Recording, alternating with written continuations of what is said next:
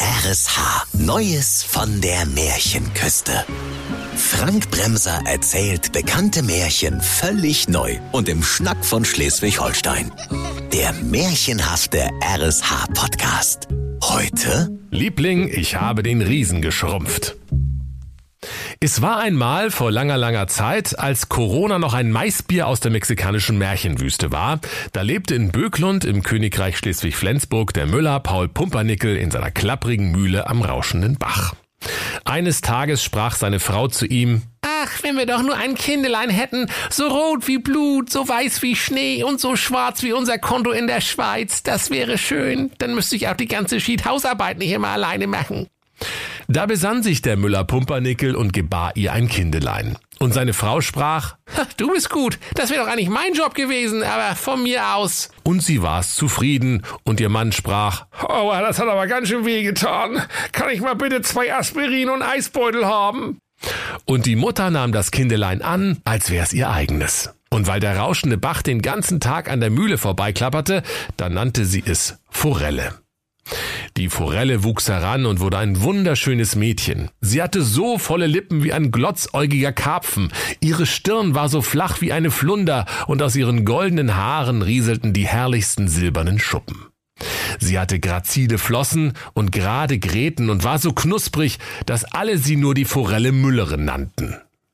Eines Tages las der Müller Paul Pumpernickel nach getaner Arbeit die Kleinanzeigen im Flensburger Märchenanzeiger.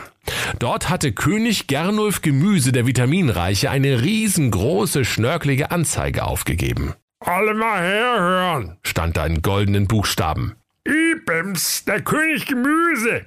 Ich suche für meinen Sohn, den schönen Prinzen, Julien Gemüse, ein holdes Eheweib, das auch geschmacklich bisschen zu ihm passt. Bei erfolgreicher Eheschließung gibt's mein halbes Königreich dazu. Spätere Heirat nicht ausgeschlossen.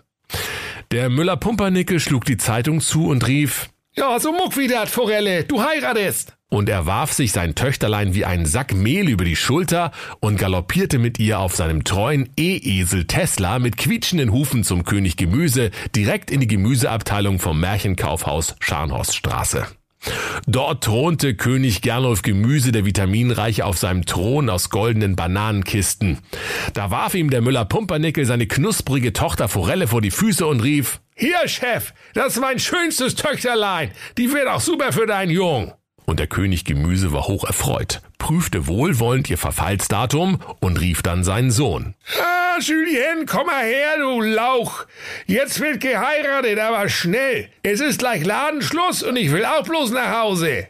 Da eilte der schöne Prinz Julien Gemüse herbei, und als er die schöne Forelle Müllerin erspähte, da ward sein Herz vor lauter Liebe gedünstet. Und auch die knusprige Forelle glänzte vor Glück, als wäre sie gerade in Butter geschwenkt worden. In einer halben Stunde gibt's Abendessen. Ich fang noch mal an. In einer halben Stunde wird geheiratet, rief König Gemüse, und alle freuten sich wie in einem kitschigen Rosamunde Pilcher Film.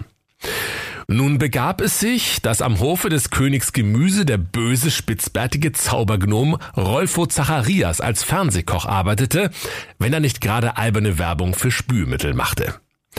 Der Rolfo Zacharias aber hatte auch eine Tochter, die er dem schönen Prinzen Julien Gemüse ebenfalls gerne verheiratet hätte.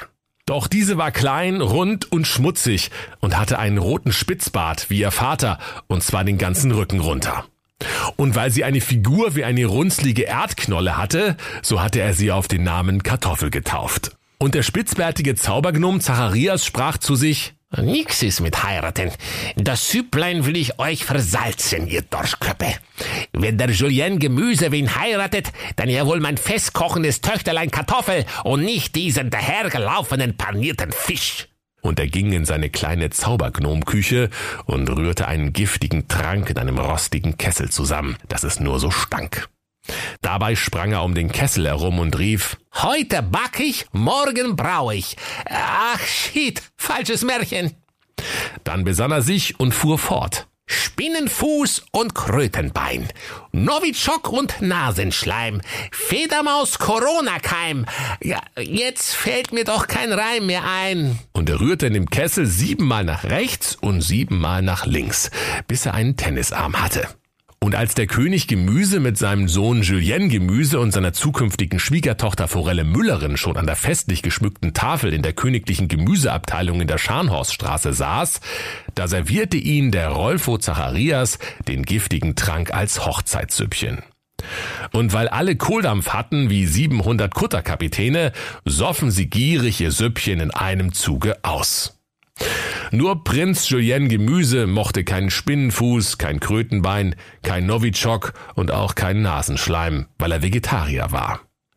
Deshalb goss er sein Süpplein heimlich in die Blumenvase. Alsbald fielen alle am Hof in einen hundertjährigen Schlaf und verwandelten sich in lauter Blumenkohlköpfe, und auch die Tulpen in der Blumenvase verwandelten sich in gelbe holländische Tulpenkohlköpfe. Als der Prinz Julien Gemüse die ganze Bescherung sah, da sprach er Ach, so ein Schied mit dem Schied. 200 Puls hab ich bald doch. Meine schöne, knusprige Forelle Müllerin hat sich in einen schnarchenden Blumenkohl verwandelt. Was mache ich denn jetzt? Da holte der Prinz sein Handy heraus und googelte erstmal das Stichwort Blumenkohl. Hi, liebe Kinder, gab es da viele Einträge. Blumenkohl gedünstet, Blumenkohl gebraten, Blumenkohl paniert, Blumenkohl mit Buttersemmelbröseln, Blumenkohl mit Blumenkohl und Blumenkohl mit Helmutkohl. Nee, so war das nix, sprach da der Julien Gemüse, und in seiner Verzweiflung wählte er den Märchennotruf der Gebrüder Grimm. Alsbald meldete sich Märchenbruder Jakob. Ja, herzlich willkommen bei der Service-Hotline der Gebrüder Grimm. Jetzt für günstige 200 Märchentaler die Minute, was können wir für Sie tun? Ja, mein Märchen ist total aus dem Ruder gelaufen. Wie ein Tatort mit Jan-Josef Lieferdienst. Und hier schlafen jetzt alle. Da gaben sich die Gebrüder Grimm pfeif und lachten. Das ist doch kein Wunder. Bei dem Tatort mit Jan-Josef Lieferdienst schlafen doch immer alle. und als sich die Gebrüder Grimm wieder eingekriegt hatten, fuhr Jakob fort. Aber mal Spaß beiseite. Sehen die jetzt zufällig alle aus wie Blumenkohl? Der Julien Gemüse rief. Ja, ja, genau, wie, wie sinnloser, geschmackloser Blumenkohl. Und der Jakob Grimm blätterte in seiner Märchengebrauchsanweisung und sprach. Ja, das wäre in dem Fall ganz normal. Ja, die sind vom bösen Zaubergnom vergiftet worden, weil der seine Tochter Kartoffel nicht unter die Haube kriegt. Kann das ungefähr hinkommen, vom Ding her? Ja, rief der Julien Gemüse. G genau so war's. Aber was kann ich denn da machen? Und der Jakob strich sich seinen Bart, dass die Läuse in alle Richtungen davonsprangen und sagte, also, das ist zumindest kein technischer Defekt an der Märchenmatrix. Insofern ist es jetzt auch kein Garantiefall, ne?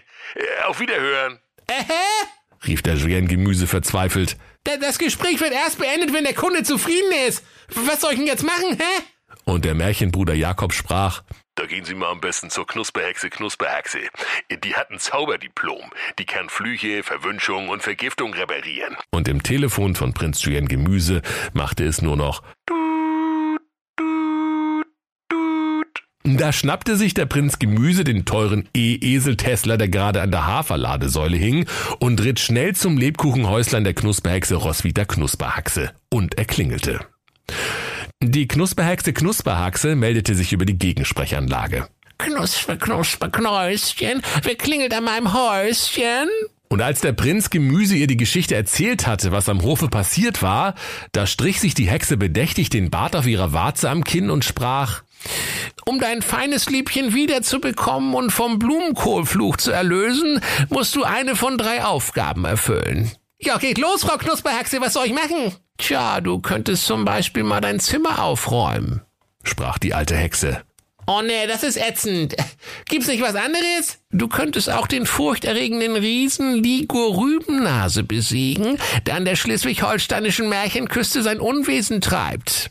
Doch der Prinz erwiderte, Oh nee, ich, ich bin da nicht lebensmüde, ne? Äh, was ist denn das dritte? Zivilisiere den russischen Bären, sprach die Hexe. Doch der Prinz rief, äh, kann ich die ersten beiden nochmal hören? Und nach langem Hin und Her entschied er sich dafür, mit dem furchterregenden Riesen Ligur Rübennase zu kämpfen.